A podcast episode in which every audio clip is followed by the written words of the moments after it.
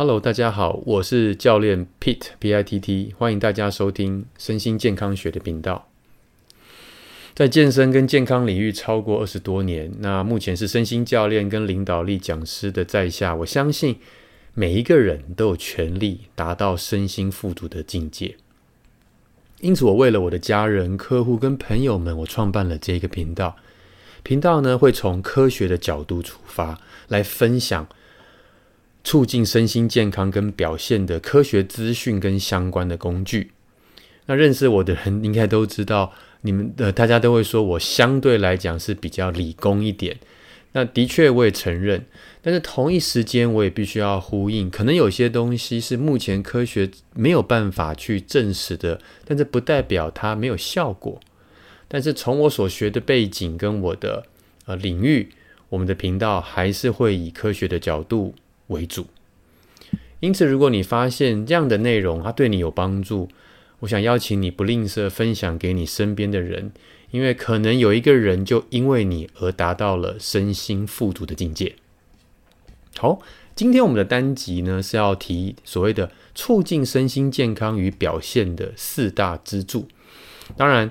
可能有些人会说是五，有些人可能会说是七，有些人可能会是九，right？但是对我来说，这四件事情是最重要的。好，那这一集的灵感呢，其实从我二十岁当健身教练开始啊，就已经这个可以闻到那样的味道了。当时我的客户啊，就会问我说：“哎，Peter，我现在跟你上健身课，我来练习我的身体健康。我除了来上健身课，我还可以做什么事情让我可以变健康？”那有一些不是我客户的，可能是我们大家出去认识的朋友，听到哦，你在做健身教练呢？对，各位，公元两千年的时候，没有这么多健身中心，也没有这么多健身教练，甚至也很少人愿意花钱上一对一的哦健身或激励与体能课程。他们就问我说：“他说，哎呀，不要跟我讲运动，只要不要是运动啊，你要我干什么，我都可以啊。”嗯，OK。那同一时间呢，也会有不少人问说：“诶，那如果今天我都不运动，我也不管饮食，可是我整天就是我这个正面思考啊，心宽体胖哈啊，那个心情笑呵呵，那我这样是不是也会健康，不容易生病？因为我认识这样的人啊。好，当时的我啊，其实在不管是专业知识哈，跟视野，真的没有像现在相对比较够。”那我当时比较够的呢，就是我的发量跟我的肉量，OK。所以我现在回想我当时跟他们的回答，我已经尽可能的做到当时我的最好。哦，所以或许这一个视频可能再过三年或五年或三个月，有些内容我需要更新，我会更新，或者是各位你有听到一些哎。诶好像有更不同的一些说法，或是一些证据，我也邀请大家，请不吝啬的分享，因为毕竟我不是万能的人，我只是想要尽可能的去助人。好，那回到当时的我呢，那我也就开始思考，那到底我要怎么样去帮助那些不想运动，或者是想但还没有开始规律运动的人，以及。我自己或者是某些人，当今天不想运动的时候，我们还可以做哪些事情让我们健康？然后我还有思考，那所以我们有规律运动跟吃健康的饮食，我们就会身心健康吗？这些很多的问题，搞不好你也有，right？那我从二零一零年开始接触到 neuroscience 神经科学之后。也就是我当时代理了台湾第一张神经科学相关的国际健身指导的证照，叫 MET。我从运动生理学跟训练法开始，渐渐的转转往认知神经科学跟神经领导学。我从看人的肩膀以下开始看肩膀以上，逐渐获得的解答。当时 MET 里面的有一堂课叫动作训练的课程大纲，就提到说，比如说，好，我们就要讲到生理，OK，我们的生理活动是如何影响心理状态的。第二个，我们的情绪是如何影响到我们的动作，也就是行为。第三个，所谓的动作 movement 或者是人体动作，对我们的身心健康的重要性。第四个就是我们在健身房所练出来的力量，要怎么样转化成为我们的人体动作？而这件事情，人体动作转化了，我们是不是很会动了？又会影响到我们的心理健康。所以我，我我当时对于这堂课的推广是有极大的热情。我告诉我自己说：“我说，哎，健身产业都几乎都在看肩膀以下，很少在看肩膀以上。所以，让我们来做所谓的身心健康的推广大使，这种 ambassador 的概念。所以，这也奠定了我致力去推广所谓身体跟情绪，也就是心理的健康方式的一个呃开端。”而同一时间呢，当我去找寻很多怎么样让身心健康跟表现促进相关的这些资料的时候，我也发生到，呃，我也发现到很多人在讲灵性，哦，比如说要提升我们的灵性。那这边呢，我们不会讲所谓的灵性，我跟大家解释一下为什么？因为身心健康，我已经把灵性放在心的那一块，所以心的话就是心理。灵，然后那这心就是心理，然后跟灵性。那因为灵性对我来说，或是我看了一些文献，他们认为这是所谓的自我价值，跟所谓的生命的目的。而我在做的 life coaching 生命教练跟这个有关。好，所以这边我讲的，我不会提灵性是，比如说像是灵魂沟通、水晶球的这些占卜，或是塔罗牌，以及嗯呃。西塔疗呃疗法等等等等，市面上有非常多标榜的，就是灵性处理灵性的这一块。那我自己有试过灵魂沟通，我觉得这个体验是非常的呃神奇。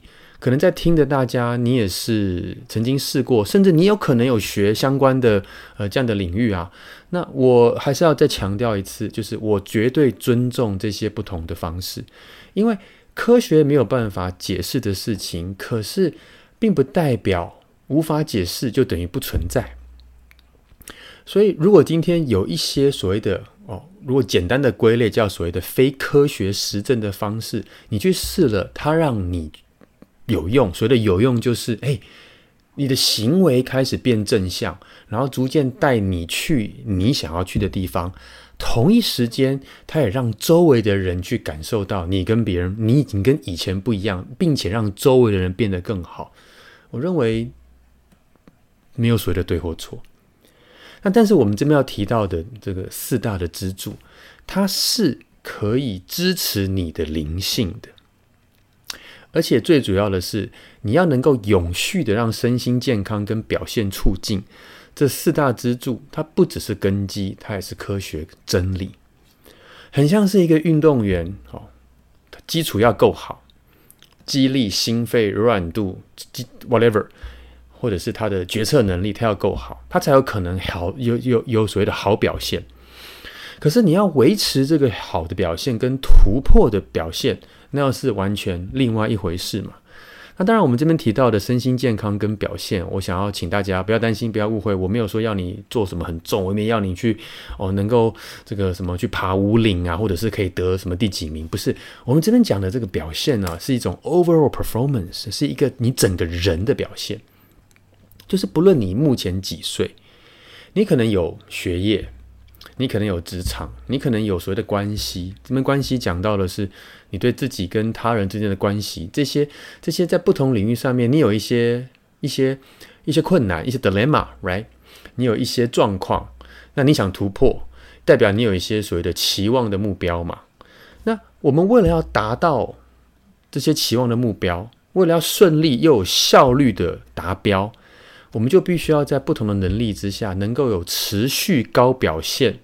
的一个状态，所以这些不同的能力呢，分别就会是，比如说，呃，遇到困难的时候，我们的情绪的回弹力 （resilience），然后我们对自己跟对他人有多敏感的 EQ 的基础叫自我觉察 （self-awareness），以及我们在做一件事情的时候，可以多 focus attention，就是专注跟聚焦，以及我们能不能够时时的 keep positive，right，就是保持正面等等等等。所以简单的来说。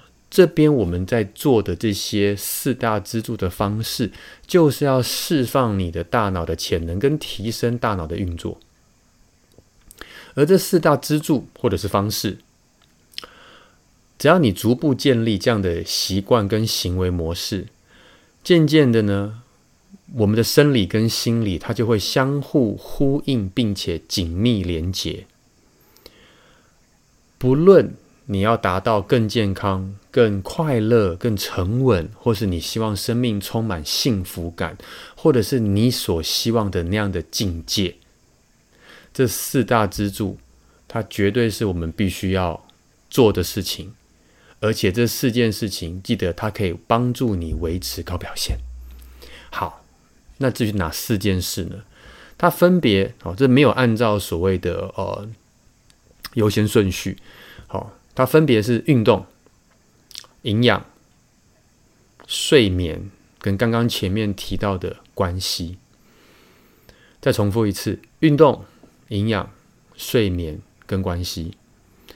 这四件事情啊。就像是桌子会有四只脚，当你这张桌子，你希望能够承受更多的生命任务的时候，比如说你可能是中高阶主管，你要有带人的任务，你可能被 promote 到更大的公司，你可能被挖角了，或者是你决定想要创业，甚至是你为了你的家人，你想要搬到一个更好的国家，你环境很大的改变，甚至是你可能跟另一半或是跟家人的关系突然产生了巨变。这些都是压力，这些就是就好像是在整理房间的时候，你放在桌子上面的物品越叠越越来越多，越叠越高。各位，你可以想象一下哈，当要越叠越高、越叠越重跟多的时候，桌子势必要很强壮。所以，如果今天这个桌子很强壮，但是桌脚平均的长度不一的时候，桌子桌面再怎么强壮，在桌上的东西它终究是不平衡，而且累积到一个点，终究会垮台的，很像叠叠乐这样的一个游戏。所以这四件事情我们都要提。那我也邀请各位开始思考一下，就是你的哪一只脚做太多了，你的哪一只脚可能都完全没有关注。这个时候就会很个人化嘛，所以如果你有想要聊一聊，你想要做一些评估或是一些深度的对谈，你知道该怎么联系我，这也是我提供的一个服务。那今天先为大家讲这四件事情，是因为我们要先有最基本的认知去检视之后，然后各位你可以开始选择我接下来想谈的内容，你比较想要做多一点在哪一个领域。哦，可能是想做多一点在运动，多点在营养，或者是多一点在关系。那不过你可能也会好奇，那 Pit 下一集要讲什么呢？好，我相信聪明的大家应该有发现，我所录制的第一个 Podcast 是所谓的呼吸放松。没错，睡眠这件事情大大的被忽略了，可它的重要性是超级重要。我们生命之中有三分之一的时间都要都在睡觉。来你看小朋友幼儿睡眠的时间是不是很多？大家都说哦，你要多睡一点才会长得好，长得好。可是到了成人之后，反而会被贴一个勋章，就是哇，你睡这么少，你还可以怎么样？怎么样？怎么样？真的太棒了！各位，你不觉得这是有一点吊诡的事情吗？我曾经有一个客户，他是个高阶主管。然后他就跟我说：“他说，哎，Pitt，我我一天常常只有睡四到五个小时，但是我的 performance 也不错啊。你看我有运动，然后我我的我的我的绩效，工作绩效也很好。这样子我还需要睡更多吧？”我就反问他：“如果睡四五个小时，你都有这样的表现，如果你睡多一点，那你觉得表现会如何？” 好，他看着我没有说话，大概过了几秒钟跟我说：“That's a good question。”他说：“这是一个很棒的问题。”从那个之后，他开始思考睡更多这件事情。好，没有错。下一集我们就要针对睡眠这件事情进行比较多的探讨跟分享，好帮助大家能够在睡眠这只脚上面达到一个不同的阶段。而我之前录制的呼吸放松将会是。各位最好的工具之一，来帮助你改善失眠，不容易入睡，或者是半夜醒来啊，你想要再回去睡觉的的的一个练习。所以我邀请你尝试看看，每天十分钟就好了，一次也是习惯。渐渐你会发现到你的睡眠开始有一些改善。当然，我们下一次会聊更多。同一时间，我也要呼吁，如果你有长期睡眠的问题，因为我不是医生或者相关的睡眠的医疗人员，所以如果今天你试了一些很多的方式，你发现到好像都还是没有办法解决，记得寻求医疗的帮助是最重要的。好，那我们今天的内容啊，即将结束，一样。如果你发现对你有帮助，我邀请你，请你不吝啬的回馈，让我知道，谢谢。同一同一时间呢，你也分享给身边的人，因为你分享了，可能就有一个人，他因为你而达到身心富足的境界。好，谢谢各位，拜拜。